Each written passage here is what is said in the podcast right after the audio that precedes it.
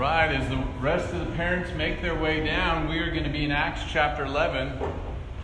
While you're making your way there, if you're not there already, if y'all ever heard the account of the husband and wife who decided to take an African safari trip with their mother-in-law? No? Okay, well, I'm going to tell you a little bit about it.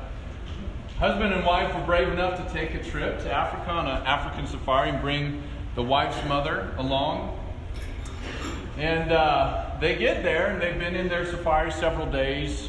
They wake up one morning, the husband and wife do, and they can't find the mother-in-law. She's not in her room. She's not in the chow hall. She's nowhere to be found on this compound, and the wife starts getting a little anxious. So they begin a little more frantically to search the compound trying to find her. Can't find her on the compound, so they go outside the walls of this compound into the bush. And lo and behold, the mother-in-law is found.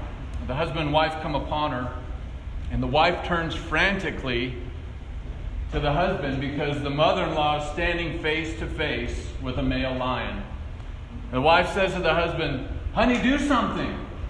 And the husband says, "Nope, the lion got himself into this mess and he can get himself out." Now, to clarify, I have a wonderful mother-in-law who is nowhere near like that. And I would not hesitate to go on an African safari with Terry. She'd probably be pulling me out of danger. But it shows we're all familiar with people who can be difficult, right? Cantankerous. And unfortunately, that can spill over into the church. Sometimes relationships within the church are more strained or more difficult than those relationships outside the church. And we've all experienced that. Though it shouldn't be that way, our flesh nature can make it that way. There's one old saint who wrote this in a quick little poem. He said, "To live above with saints we love will certainly be glory. To live below with saints we know, well, that's another story." We're going to see a situation in the church that could have been disastrous, but ended up being glorious. And that's by God's grace. And so I love this chapter as we've been following the development and growth, both spiritually as well as numerically, of the early church. This was an incredible test that we're about to come upon in chapter 11. And it really, chapter 11 breaks down very easily and nicely into three sections. The largest section is verses 1 through 18. And most of this is going to be Peter's recounting of Acts chapter 10. If you were here last week, it'll be a lot more familiar with you. So we're going to move through this passage very, very quickly, this first part, because we're familiar with it. But let's read together, beginning in Acts chapter 11, verse 1. Luke writes this, "Now the apostles and the brothers who were throughout Judea heard that the Gentiles also had received the word of God. So when Peter went up to Jerusalem, the circumcision party criticized him, saying, 'You went to uncircumcised men and ate with them.' But Peter began and explained it to them in order. He said, 'I was in the city of Joppa praying, and in a trance I saw a vision, something like a great sheep descending, being let down from heaven by its four corners, and it came down to me. Looking at it closely, I observed animals and beasts of prey and reptiles and birds of the air. And I heard a voice saying to me, "Rise, Peter, kill and eat." But I said, "By no means, Lord, for nothing common or unclean has ever entered my mouth." But the voice answered a second time from heaven, "What God has made clean, do not call common." This happened three times, and all was drawn up again into heaven. And behold, at that very moment, three men arrived at the house in which we were, sent to me from Caesarea. And the Spirit told me to go with them, making no distinction. These six brothers also accompanied me, and we entered the man's house. And he told us how he had seen the angel stand in his house and say, 'Send to Joppa and bring Simon, who is called Peter. He will declare to you a message by which you will be saved, you and all your household.' As I began to speak, the Holy Spirit fell on them, just as on us at the beginning. And I remembered the word of the Lord, how he said, John baptized with water, but you will be baptized with the Holy Spirit. If then God gave them the same gift as he gave to us when we believed in the Lord Jesus Christ, who was I that I could stand in God's way? When they heard these things, they fell silent, and they glorified God, saying, Then to the Gentiles also, God has granted repentance that leads to life. If you would, let's pray and ask the Lord to open his word to us. Father, we thank you, as Bo and Ben both mentioned, for this time we have together in fellowship.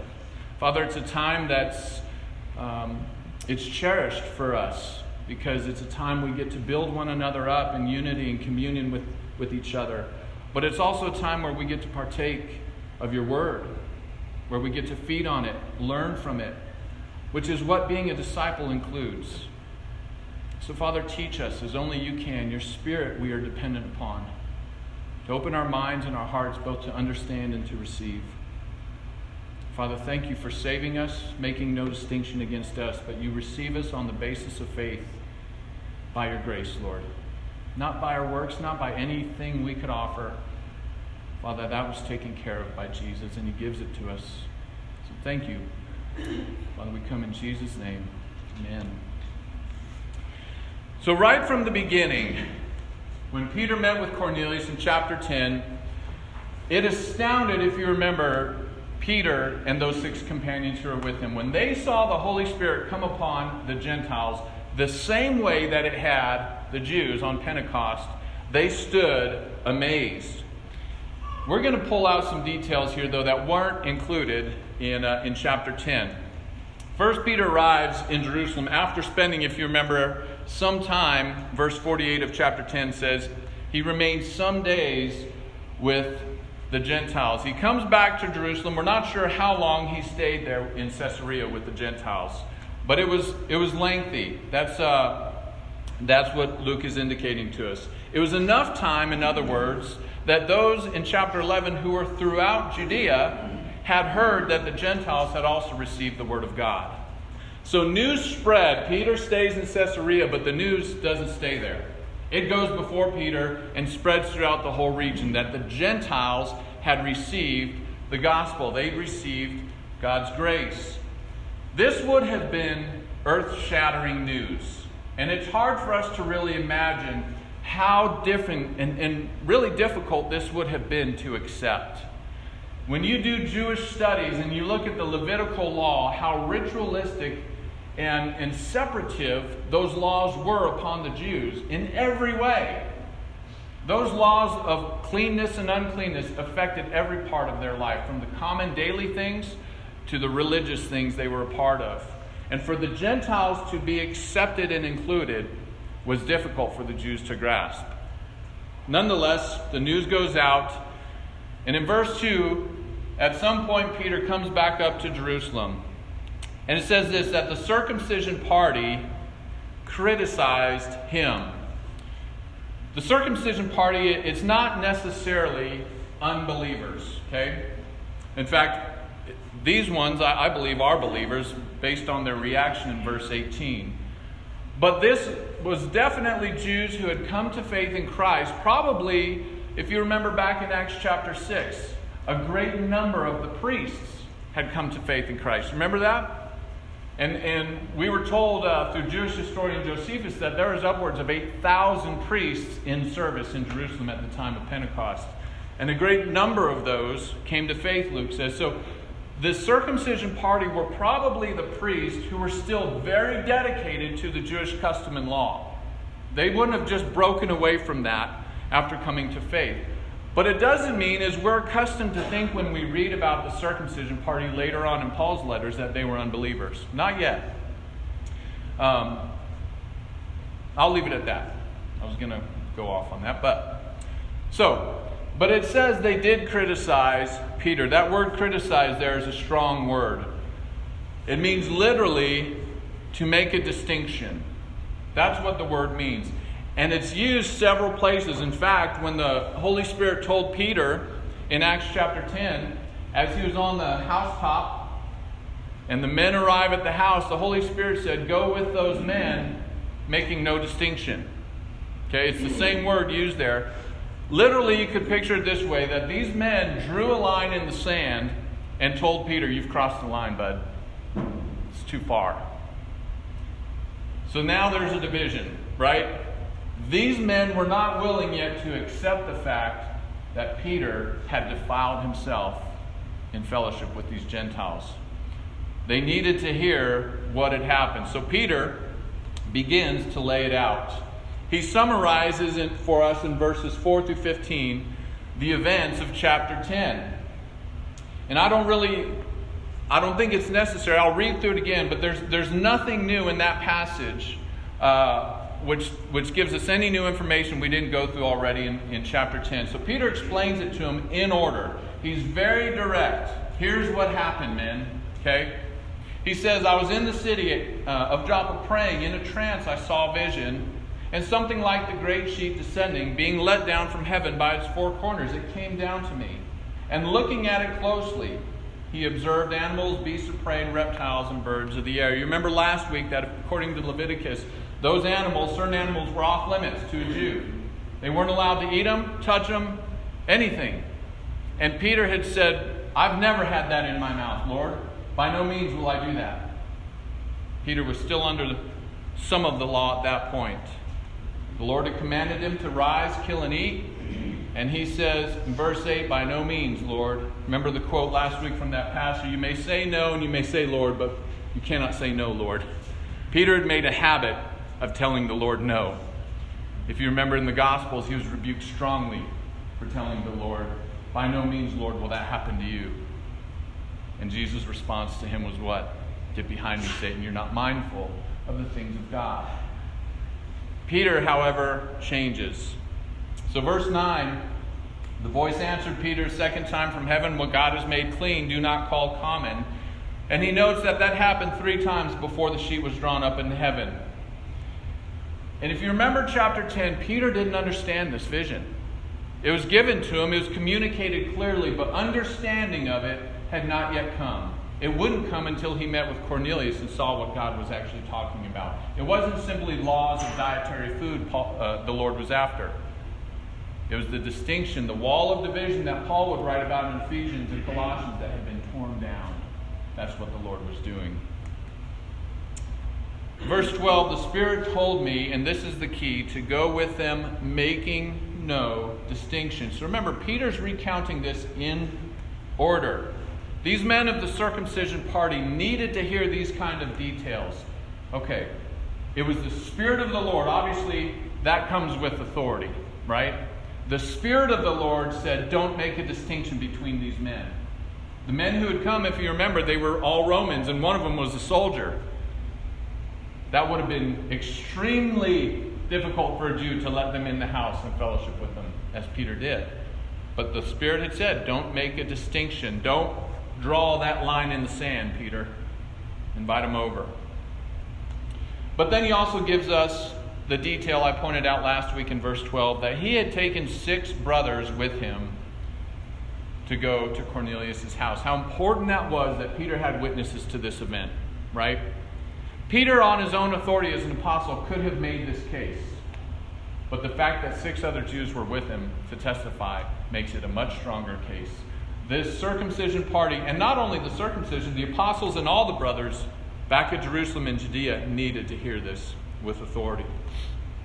In verse 13, he says, Cornelius told him how he had seen the angel stand in his house and say, send to Joppa and bring Simon, who is called Peter, and he will declare to you a message by which you will be saved, you and all your household. So as Peter began to speak, the Holy Spirit fell on them, just as on us at the beginning. Now here's where the new detail comes in verse 16 and 17. We get a glimpse of what Peter was thinking. He says this, and I remembered the word of the Lord, how he had said, John baptized you with water, but you will be baptized with the Holy Spirit. What Peter's referring to is, if you go back to Acts chapter 1, verse 5, right before the Lord is taken up into heaven in glory, Jesus left several commandments for the disciples, right, the apostles. This was one of the statements that he had told them. John baptized you with water. You will be baptized with the Holy Spirit not many days from now. right? And then he goes on and to explain in verse 8 that they are to be his witnesses in Jerusalem, Judea, and Samaria, all the way to the ends of the earth. And so he remembers what God had said. And he came to this conclusion in verse 17. If then God gave them the same gift as he gave to us when we believed in the Lord Jesus Christ, who was I to stand in God's way? There's several things to note in this passage at this point that I've jumped out at me. First, I've already talked about that word, making a distinction. God is pressing this point home with the Jews. The Lord knew this would be the issue for the Jews to overcome. There had always been a distinction between Jew and Gentile. That was how the world was viewed. And so God constantly brings this up. Make no distinction, make no distinction, make no distinction. It shattered Peter's worldview, and it's about to shatter theirs. Their whole worldview is about to be reconstructed.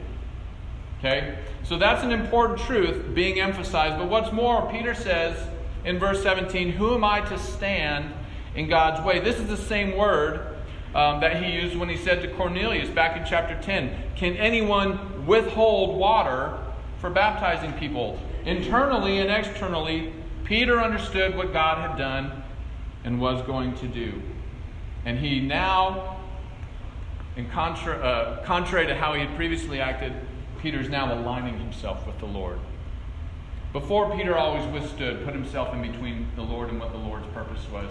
Now Peter's getting out of the way. Who am I to withstand? He finally learned the lesson, right? That's hard for us sometimes. I know it is for me in any application. Sometimes I get in my flesh and I stand in the way of the Lord and what he wants to do because of my pride, whatever. Best thing to do is just get out of the way. Who am I to withstand the Lord? That's what Peter finally comes to and gets out of the way.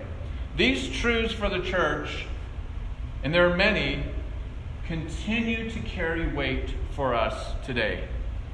There's some truths that hold application situationally, if you know what I'm talking about. This truth carries weight and application throughout generations. Every generation, I spoke about this last week, every generation is going to deal with this issue of making distinctions between groups in the church. And it is one of the most divisive things in our carnal heart that we can do. People don't talk like me. They don't look like me. They don't come from the same background and experience as me, whatever. And we come together as a body, and those things can be barriers when we let them. But what the Lord is saying is, don't make a distinction. We all come from different points of view. We all come from different backgrounds. We're all bringing something to the table, including me. Don't draw a line in the sand. This has become so important for me in the last several weeks. I've been having this conversation keeps coming up. And most recently, I was talking with my brother on the phone this week. He just got back from South Korea in a ministry he works with, smuggling North Koreans out.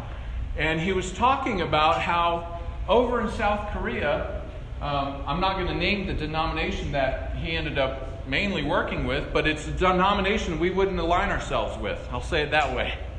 Theologically, I'd never identify myself as that. But this denomination over there was the one helping Ryan do this ministry. They were the ones helping Ryan care for the North Koreans, provide for the North Koreans, train the North Koreans. They were giving Ryan feedback on the word and the sermons he was giving. He was preaching every day to him.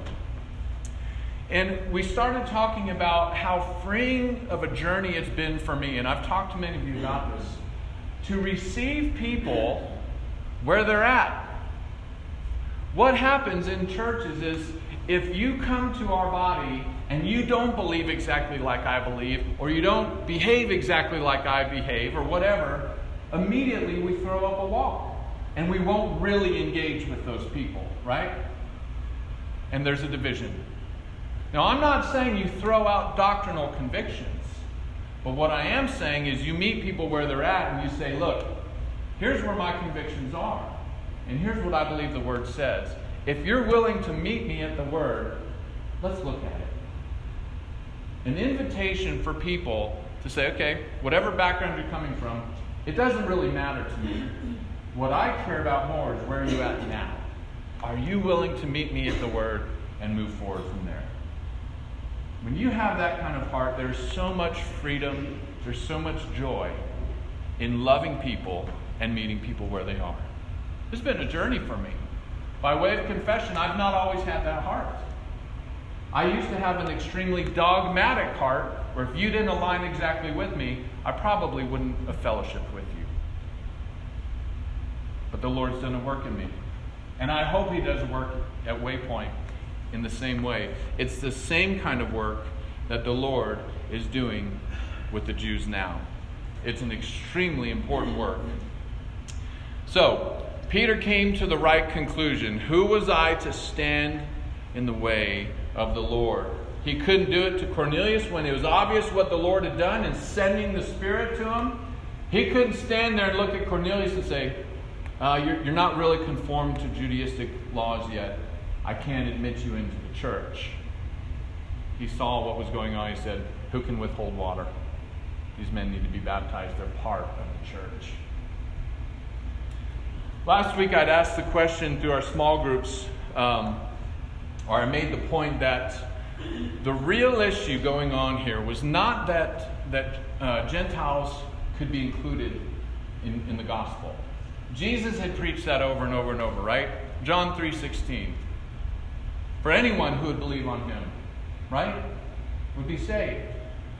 He said in Acts 1:8, right before He's taken up into heaven, go into all the world and preach the gospel. And over and over and over you find statements like this. The gospel was not exclusive for the Jews. It came first to the Jews, but it was not exclusive for them. The covenant of Abraham said that they'd be a father of many nations, right?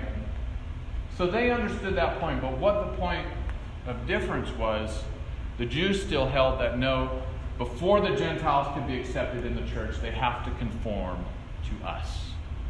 Circumcision and the ritualistic laws were still under. That's why you see Paul in his later letters taking up the issue of circumcision. At this point, God has revealed, no, they don't have to conform to Judaistic laws. They are accepted on the basis of faith alone. And after this point, those who are still of the circumcision party, if they continued to insist on circumcision or keeping the law, then they were identified as not having truly accepted God's grace. That indicated at that point, okay, God's revelation has been made clear. Salvation is by faith through grace alone. If you continue to reject it, you prove yourself rejecting the gospel. And that's what Paul would take up in his letters, right? You read the book of Galatians, and that's entirely what it's about. In Philippians, he says the same thing in chapter 3, verse 1 and 2. Beware of the dogs, beware of those who mutilate the flesh. Circumcision doesn't do anything for you with salvation. Grace does. And so if you continue to reject the revealed gospel, then they prove themselves to be false brothers. At this point, that's not the case. They needed to hear what Peter had just told them. There's an application I discern as I read through this that's somewhat connected to this. We got to see a glimpse of how Peter processed what was going on, how Peter discerned the will of God. And I've seen in my life, I've seen in the church's life, we don't really talk about this. How do you discern God's will? How do you know if God wants you to do this or that? We don't teach that. Well, here's some principles I want to talk about, okay? I'll give you an example to illustrate it. I heard Skip Heitzig, when I was a young Christian, speak about a man. He was teaching a home Bible study. And a man in that home Bible study was getting really cozy with a certain woman in that Bible study. And several weeks into the Bible study, this man announces to the whole group, I believe that God is telling me I am to marry so-and-so. Much to everyone's surprise, because she was already married. Obviously, that man was not discerning God's will. How do we know? Because in God's Word, He's revealed what? Adultery is sin. and God would never lead you into that. But there's other cases. George Mueller, I love talking about George Mueller. How did George Mueller discern that God was specifically calling him? In fact, George Mueller of Bristol, that's where you all came from, right? These are our new neighbors, by the way. How did George Mueller discern God was telling him to care for orphans? Well, in God's word, what does it say? That's a ministry acceptable to the Lord. Care for widows and orphans, right? There's nothing about that work that would go against God's desire and heart. George Mueller had the faith to believe that's what he wants from me specifically. There's nothing about it contrary to God's word. So here's how I've seen God work. He reveals his will generally in the scripture with general commands, right? Be holy, for I am holy is one example. Another one, care for widows and orphans out of James. Another one you could say 1 Thessalonians 4. Here's the will of God, your sanctification. Literally, God wants you to be set apart. But nowhere in Scripture does he say, George Mueller, I want you to care for orphans in Bristol. You go in faith. So, God reveals his will generally to us, but he leads you into his will specifically. Think of Peter in Acts chapter 9, the end of chapter 9, right? Paul had been converted. Peace comes upon the church. What did we find? Peter was out doing what he was told to do. Shepherd the flock, Peter. God leads him providentially to the town of Lydda. From there, people send for him to Joppa. He goes to Joppa, raises Tabitha. He finds himself at Simon the Tanner's house. He didn't know what God was doing up in Caesarea with Cornelius, right? But providentially, through those circumstances, he led Peter straight into his will. And boom, then God sprung the plan on him. So he'll reveal his will generally, and he'll lead you into his will specifically. Whatever his will is, it will be bolstered by God's word. It will not contradict it. But what about, there's times where there doesn't seem to be one right choice. I remember Skip talking about this when he founded Calvary Chapel. He came to Albuquerque, where the church is located. He'd been accepted to several medical schools. And he didn't know which of the two, he narrowed it down to, was God's will for him. And he would pray, and he would pray, and he would pray. But the Lord never gave him an answer. And so he reviewed how the Lord had led him up to that point. He examined his own heart. What's my desire? Is there anything sinful leading me to that desire? No. So he chose Albuquerque to go to medical school. While he's in medical school, he started a Bible study in his home, which became a 14,000-person church. He went in faith. He made a decision. Sometimes there won't be an answer clearly made for you. You look at the situation. Is there anything sinful about it? Is there anything that would go contrary to God's word? Is there anything selfish in it? No. And God will lead you specifically into his will. Sometimes you go in faith. I'll quote George Mueller again. He said this, "Continued uncertainty as to one's course is reason for continued waiting." If you don't know the Lord's will yet, pray, pray, pray. If you have to make a decision, hopefully you've done some praying and you make a decision. Okay? But the Lord you can trust will not lead you astray. I also like the example of Paul in Acts chapter 16. I'm not going to spoil it, so I'm not going to give you all the details. But Paul is on his second missionary journey, and he's making his way down Asia Minor, and he's trying to go visit all these churches that he's already established, right? He wants to go strengthen them. But each time he tries to get back in there, the Spirit of God prohibited him from going. And so they kept going south, find themselves in Troas. And it's there in Troas, having been forbidden to go strengthen churches. Nothing wrong with that, right? It's good work. Wasn't what the Spirit wanted him to do, though. They find themselves in Troas. A vision comes to Paul of a man in Macedonia saying, come over here and help us. Modern day Europe. The gospel goes to Europe. That's why God didn't want him going to strengthen these churches. He wanted the gospel to go to Europe. And he led him into his will specifically. But let's get back to our passage here, okay? Verse 18. Peter recounts everything that happened. In verse 18 it says this, when they heard these things, that's the circumcision party, the apostles, and all the brothers, when all of them heard what Peter said, they fell silent. I'm sure that the silence was prolonged. I'm sure it was a prolonged period of them just starting to understand, my goodness, how different this is going to look moving forward. They were soaking it in. Everything is about to change. That concession is the proof of God's grace transforming the Jews' hearts as well, right? Grace was breaking down those walls in them, and it needed period, it needed time. Sometimes work in people's hearts, you've got to give time to develop. Sometimes we get short with each other in church, right? You demand change and obedience right now, and sometimes it doesn't happen. Anybody been married and experienced that? Yeah. Sometimes work takes time, but it's happening. Because their response was this: after the silence, they glorified God. And they come to the same conclusion. Then to the Gentiles also, God has granted repentance that leads to life. I love that.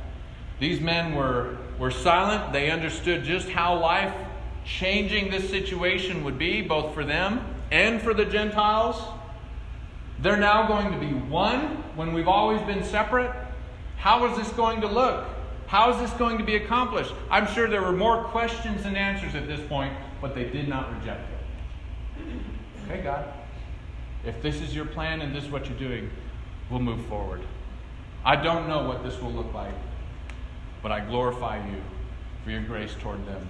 All their comforts, all their identity, their laws that they so passionately held on to were removed. I love it. So, that's the bulk of the chapter. Let's move on, though. So now Peter's going to switch back in verse 19 and pick up the story of the persecuted church that had been scattered. It says in verse 19, now those who were scattered because of the persecution that arose over Stephen traveled as far as Phoenicia and Cyprus and Antioch. Your Bibles may say, I want to point this out. Well, hold on. Let me finish reading, okay? So it says, they traveled as far as Phoenicia and Cyprus and Antioch, speaking the word to no one except the Jews. And in verse 20, but there were some of them, men of Cyprus and Cyrene, who on coming to Antioch spoke to the Hellenists also, preaching the Lord Jesus. Your Bibles may say the word Hellenists there instead of Greeks. If you have the ESV, which I preach out of, it says Hellenists. And this can be confusing for people because back in earlier in Acts, the Hellenists were Greek-speaking Jews. Here, this is a word that's talking about Greeks, Gentiles. Okay, the New American Standard Version actually translates it as Greeks or Gentiles. Okay, which is the idea. The contrast is clear. Verse 19, the Jews who'd been scattered at Stephen's persecution were preaching to Jews only. But, verse 20 says, there were some preaching to the Greeks also. Peter's setting up the contrast for us. He's not talking about Greek-speaking Jews and Hebrew-speaking Jews. He's talking about Jews and Greeks, Gentiles, okay? So it's an important contrast to note. So this group who'd been scattered at Stephen's stoning, when they left, remember, when they left Jerusalem, the gospel hadn't extended out to the Greeks yet. They were only preaching to the Jews, but you can't fault them for that. They didn't know any different. They didn't know what had happened in the meantime, okay? Phoenicia is modern-day Lebanon. Cyprus is an island about 100 miles off the coast. And Antioch is a very important city. Let me pull my notes up here. I've got a lot on it. Antioch was actually the third largest city in the Roman Empire, behind Rome itself and then Alexandria. It was an incredibly wealthy city. In fact, it had down the middle of the city a 4-mile-long street that was completely paved in marble, and it was the only street in the Roman kingdom that had lights. They lit it up. It was polytheistic. They worshipped many gods, and some of their gods they worshipped very profanely or crassly. So it's a very sinful city, but it was an incredibly important city, and it was very large. Over 500,000 people lived in Antioch during those times. So they had spread out all the way out to those regions. Antioch, by the way, is in modern-day Syria, far north of Jerusalem. So the Jews had spread out that far, preaching to the Jews only. The good thing is, they're still preaching Christ, right? They're still busy about evangelizing. They limited their evangelism to the Jews. That's about to change. Men of Cyprus, verse 20 says, in Cyrene, who on coming to Antioch spoke to the Greeks also. And what were they preaching? Jesus is Lord. Preaching the Lord Jesus. That is the great confession of the church according to Paul in Romans 10. If you confess that Jesus is Lord and believe in your heart that he was raised from the dead, you will be saved. Jesus is Lord. That's our message, okay? So they came to Antioch preaching the Lord Jesus. And what's interesting is that Luke says the hand of the Lord was with them. Verse 21. And a great number who believed turned to the Lord. He doesn't say that about the Jews who were preaching to Jews only. You don't necessarily need to conclude that God wasn't with them either. But I think Luke adds that detail that God had moved now to the Gentiles and he's blessing that ministry. It's evidence to all the church. This is the direction of God. By the way, that's a good test for fellowship, right? You look at churches, you look at people who are bearing fruit, attach yourself to them, right? The hand of the Lord is with this group. Something's going on there. But they're preaching to Greeks. Yeah, but the Lord's blessing it. Let's go. But they're preaching to Greeks. Hey, remove that barrier. The Lord's blessing it. You get the idea. The hand of the Lord was with them. So much so that the report of what's going on in Antioch, verse 22, came to the ears of the church in Jerusalem. So they sent Barnabas to Antioch. So again, these men were not told who they were, who were preaching. We're not told if they were Jews or Greeks who were preaching. Probably they were Jews. Cyrene is North Africa. Cyprus is that island, 100 miles off the coast there. There were probably Jews who were part of the diaspora coming back, preaching. We don't know that, though. They could have been Greeks. We're not told who they were. But some time passes in their ministry because the report reached all the way back to Jerusalem, and Jerusalem decides to send good old Barnabas. I, at some point in my life, want to do a character study on Barnabas. He's a man we don't give a lot of attention to, but as I've studied this book and read ahead, he is pivotal in everything that happens in Acts. Absolutely pivotal. I pray for many Barnabases here.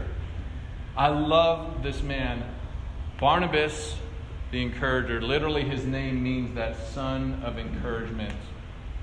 So what's he do? In verse 23, when he came and saw the grace of God, he was glad.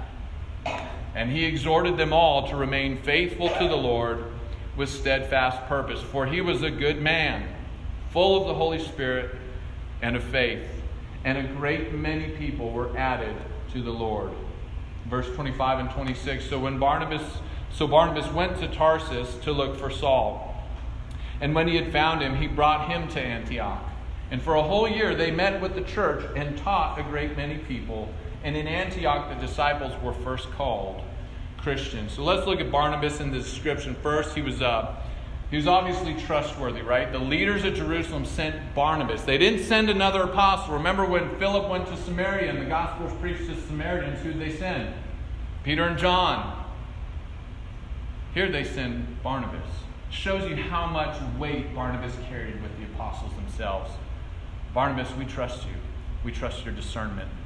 We trust your wisdom. Go check out what's happening.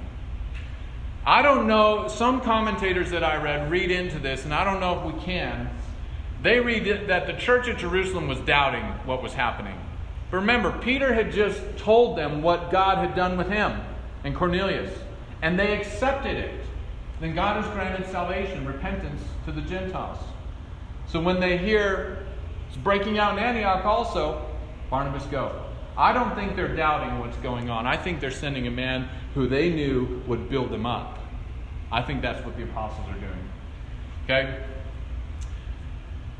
So he was trustworthy. The text says he was a good man. He was full of the Holy Spirit, and he was full of faith. All descriptions, remember, of the qualifications in Acts 6 for a deacon, right? Men who are servants, men who are full of faith, full of the Holy Spirit, full of humility, full of love for others. They were servants of the church. They're full of wisdom. They understand the faith. They have a complete trust in God in every situation. That's why I pray for many Barnabases here. They're concerned about the people of God being built up. They're not content to see the church suffering for lack of nourishment, for lack of direction, for any of that. They want to build up the body of Christ. They have a passion, a love for God's people. In fact, that's what 1 John talks about a Christian should have, right? If you don't love the brethren, you're not his. How can you not love those God loves? People full of love for others. I think that's why they sent Barnabas. Here's his reaction when he gets to Antioch. It says, when he saw the grace of God. In other words, there is manifest evidence of the work of grace in their life. That's important to note, especially as we're going to look at the next point here. There was some kind of evidence that Barnabas saw and the work of grace manifested in them. Some of these evidences are obvious through Scripture. Love, right? Fruit of the Spirit. Love, joy, peace, patience, and the rest. But also a mark of grace in someone's life is a changed mind. They now love the truth where once they resisted it. They now comprehend, in some degree, the truth where once they were darkened. Right? They now serve rather than be served. There's all kinds of marks of grace that become evident when someone comes to faith in Christ. You cannot claim salvation and continue to walk in darkness. That's 1 John. If there's no manifest evidence of the work of grace in your heart, you need to ask yourself, has grace truly penetrated my heart yet? Here, that's not the case. He saw the grace of God and he was glad. I love that. That's so significant, that first statement. When he saw God's grace in these Gentiles, I'm sure that worshiping all of a sudden with these Gentile believers was a brand new and different experience for Barnabas. But you know what we don't see him doing? We don't see him cutting in and saying, no, this is how you got to do it, guys. He's just worshiping with them. He's glad. I'm sure their worship and style and methods were different than Barnabas. Remember, Barnabas, we're told, was a Levite. He was of the priestly line. When he sees them, hey, you guys just worship. I'm just glad to be here. This is so cool. I love that. And then he encourages them. Just as he always does, he encourages them to remain faithful to the Lord with steadfast purpose. In other words, guys, at this point, he doesn't systematically begin to teach them. He will come back and do that with Paul. He simply encourages them, guys, follow the Lord. Now, this is true encouragement. You know, sometimes we try and encourage each other in things we probably shouldn't be encouraging, right? For instance, we're suffering some consequence of a wrong choice or sinful choice we've made, and we come alongside each other. Oh, it's going to be okay, guys. Yes. God loves you. That's true. He loves you. But you don't want to encourage something that's led to sin. What's Barnabas encouraging them to? Be faithful to Christ in everything. Faithfulness to God doesn't simply mean your actions outwardly. It includes that. Be faithful in mind, in your thoughts. Be faithful in your speech. Be faithful in your actions. Consecrate yourself to the Lord. Or as Peter would later write in 1 Peter 3, sanctify Christ as Lord in our hearts. Right? That's what was being preached to them. Christ is Lord. Bring all of your life under his rule. That's what Barnabas was encouraging them in. And that includes our thoughts. It's something we don't talk about. Thought life. Paul talked about it in 2 Corinthians 10. We bring every thought captive unto the obedience of Christ. Right? Because it's the transformation of mind, according to Romans 12, 1 and 2, that our outward life and person will be changed when our mind is transformed. We bring everything under obedience to Christ. But Barnabas goes and brings in reinforcements. I love this part. This to me was the big point for me in the sermon, okay? Verse 25. So Barnabas went to Tarsus. Remember, Saul had been in Jerusalem. His life was threatened, so they sent him away to Tarsus. That's where he's from. Now, some scholars estimate that at this point, Saul had been a believer for anywhere from 6 to 10 years, okay? So he's not just a brand new believer. But at this point, at the same time, he's had no one just come alongside him either. He started preaching in Damascus immediately. Then he went off to Arabia and was taught the gospel according to what he said in Galatians through vision, a vision of the Lord. He comes back to Damascus, preaches there. They kick him out. He has escaped through the wall. He goes to Jerusalem and preaches right where Stephen was stoned. And they try to kill him, so he's got to flee Jerusalem. And he's by himself in Tarsus. Now, I'm sure he's making lots of disciples. I'm sure he's not idle. If I know Paul. I don't. I just know him through the church. I'm sure he wasn't idle, though.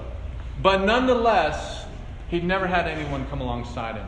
But if you remember back in Acts chapter 9, when everyone in Jerusalem was skeptical, is Saul really a believer, or is he just trying to infiltrate the church to destroy us? Who was it that came alongside him? It was Barnabas. He said, no, I've seen Paul's change. I saw him preach at Damascus. I saw him identify with the believers there. I know who this man is. I'm sure Saul and Barnabas had had many conversations during that time of what the Lord had done. And it would have been much easier for Barnabas to go actually back to Jerusalem and bring the apostles to teach. It was closer.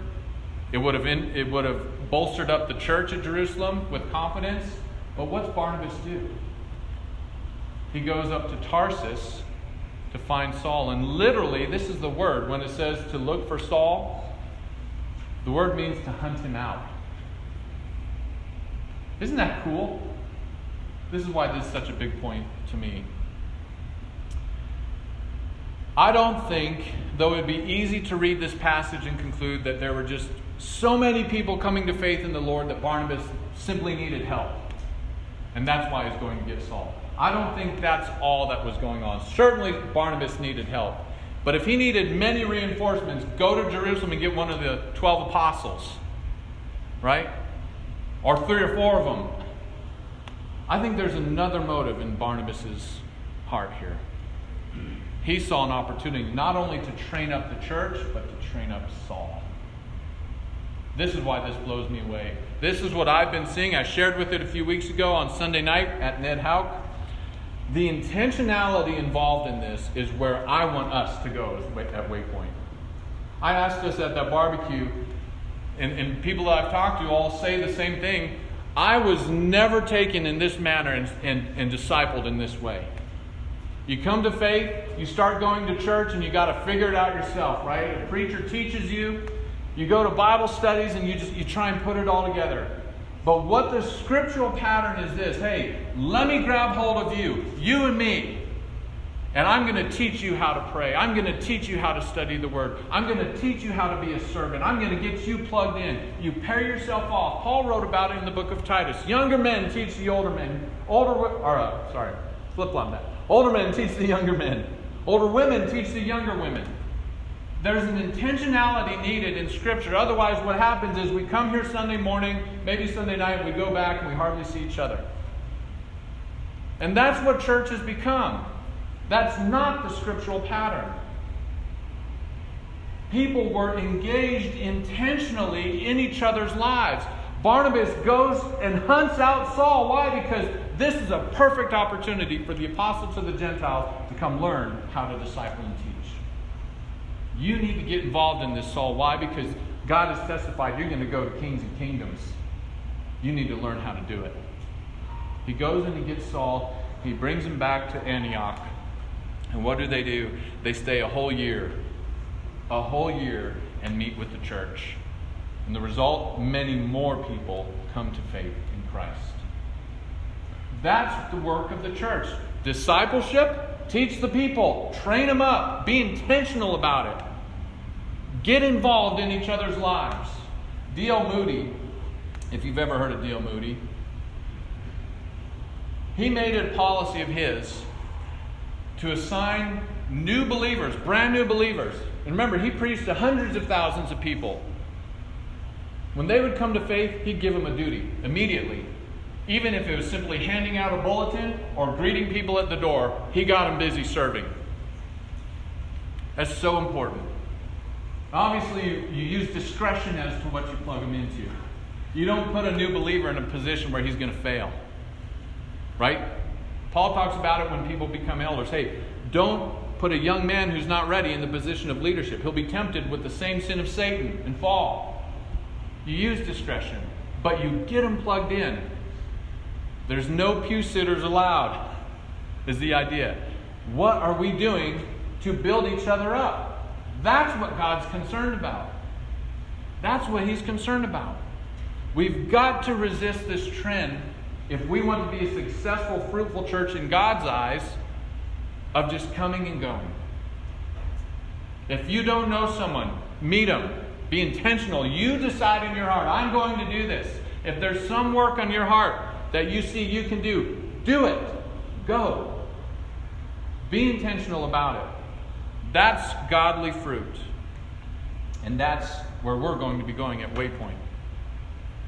But it says this, at the end of verse 26, that it was in Antioch the disciples were first called Christians. A pastor, Griffith Thomas, because of the loaded term Christian these days, right? Everybody's a Christian. He wrote this list of questions I think is helpful to really identify what a Christian is. Am I a believer in Christ? Am I a son, a daughter? Am I a disciple, learning? Am I a saint, consecrated? Am I a servant, working? Am I faithful? Am I one of the brethren, filled with love for them? Am I a friend? Am I one of his beloved? Am I one of his heirs? Am I one of his very own? I think that's a helpful distinction, because what it does, it shows you how significant the name Christian really is. Listen to this quote by a pastor who preached in London during Spurgeon's day. Joseph Parker said this, "By Christians I understand Christ followers, Christ lovers, Christ worshippers, Christ ones. Were we what we ought to be in integrity, in simplicity, and in equity of soul, there should be no nobler designation known amongst man, and no other should be needed. The one name that we ought to have is Christian." What's interesting to note in this passage is that the name Christian was not taken up by the Christians themselves. They didn't give themselves that name. It's where they were first called Christians. In other words, the residents of Antioch who were not Christians began to recognize in this group of people they're being separated out. They're not Jews, not practicing Judaism, but they're not Greeks either. It was them who identified them as Christians. I heard this illustration. You might have heard of St. Francis of Assisi. He said one day to one of his young followers at the monastery, "Let us go down to the town and preach." The novice, delighted at being singled out to be the companion of Francis, obeyed with enthusiasm. So they passed through the main streets of the town. They turned down all the byways and alleys. They covered the whole city. And then they made their way into the suburbs of the city. And at great length, they finally returned back to their monastery. And as they approached the gate, the young man reminded Francis of their original intention, saying, "You've forgotten, Father, that we were supposed to go preach." To which Francis replied, "My son, we have preached. We were preaching while we were walking. We have been seen by many. Our behavior has been closely watched. It was thus that we preached our morning sermon. It is of no use, my son, to walk anywhere to preach unless we preach everywhere we walk." Now, I understand the distinction. Faith comes by hearing, and hearing the word of Christ, right? They've got to hear the gospel. But this is an equally true reality. They've got to see the gospel in us. That's the point. Mahatma Gandhi, you've heard of. He actually, at one point in his life, seriously considered becoming a Christian. But he didn't. because he said, I like Christ, but I don't like his followers. E. Stanley Jones was a missionary in India who approached him and asked him, how can the gospel, how can Christianity be impactful in India? And you're looking at his response. He said this, I would suggest first that all of you Christians begin to live more like Jesus Christ. Now, I'm not one in the business of beating up the church. I don't like doing that. There are many churches today who make it a habit of just beating church up, right? For who they are. Guys, we're sinful. I get that. I'm one who wants to bear with us. We're going to grow together. But at the same time, this is an awful reality that's true that we must confess and turn from. We've got to practice what we preach. Christ loves the church. He loves us so much, he's not willing to let us stay where we're at. So the last part, we'll finish here, verse 27 through the end of the chapter. In these days, prophets came down from Jerusalem to Antioch, and one of them named Agabus stood up and foretold by the Spirit that there would be a great famine over all the world. This took place in the days of Claudius. So the disciples determined everyone, according to his ability, to send relief to the brothers living in Judea. And they did so, sending it to the elders by the hand of Barnabas and Saul. Here is the first time we actually see in Scripture the office of prophet being operated in. Remember in Ephesians 4, Paul said, God gave first to the church apostles, then prophets, evangelists, pastors, teachers. Here's the first office of apostle we actually see being operated. One of them is named Agabus. And he prophesied by the Spirit that a famine would affect the entire world. That would be the Roman world. And we're told that it took place in the reign of Claudius, which, as you see up there on your screen, Claudius reigned from 41 to 54 AD. So Luke narrows it down pretty good for us. In fact, most scholars and historians believe that this famine took place during AD 45 and 46. There were actually several famines during his reign. But here's the importance of this. Agabus, who was a Jew, prophesied this famine would affect everyone. And it was the Gentile church who said, we need to help our brothers. Is this not the greatest proof of their faith? They cared and had concern for the well-being of their brother. They'd never met him. They were Jews, but they loved him. And they determined, I'm going to help him to whatever ability I can. Right? In proportion to their means and ability is what the text says. They sent relief to the brothers by the hand of Barnabas and Saul. I love the Gentile response here. It's come full circle, if you missed it. It was the Jews in Jerusalem hesitant to accept them. They hear of the grace of God and they accept it. But what a greater testimony when the Gentiles themselves in turn come back with love. Here's something to help you. That's probably the greatest testimony. Maybe even more so than Peter's words. Right? Maybe even more so than Peter's words. I want to summarize since chapter 6 what's happened because this is so cool. I know that's probably small for y'all. I had a lot to say and I didn't want to split it up. Hey, it's hard to summarize 5 chapters in one little paragraph.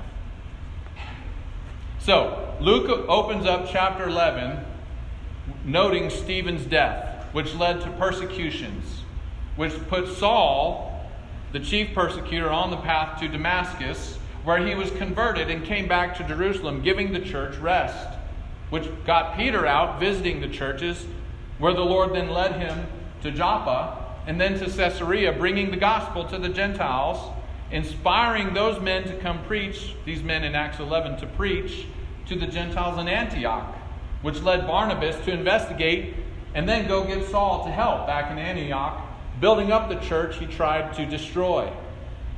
Paul then reconnects the church he scattered with the church in Jerusalem by bringing their offering from Antioch. See the providence of God in that? And then what's going to follow from here is Paul and Barnabas in chapter 13 will be sent out from Antioch on their first missionary journey. You see the providential hand of God in this, bringing everything full circle, making it one body. This is incredible. It's so cool. It's a good place to end. I'll invite the worship team back up. We're going to sing one last song. Let me pray.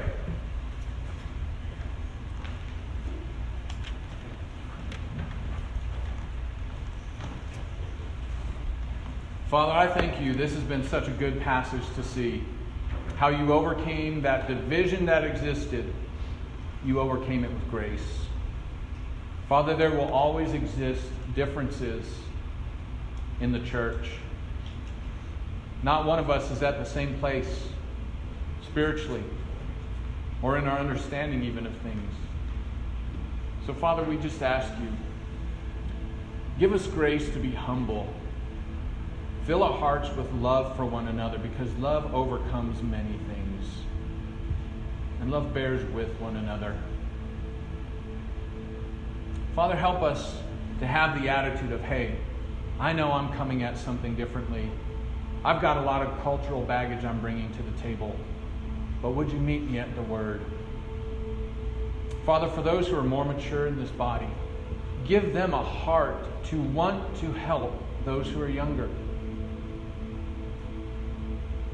Father, give them strength to do it. May we not just think about doing good.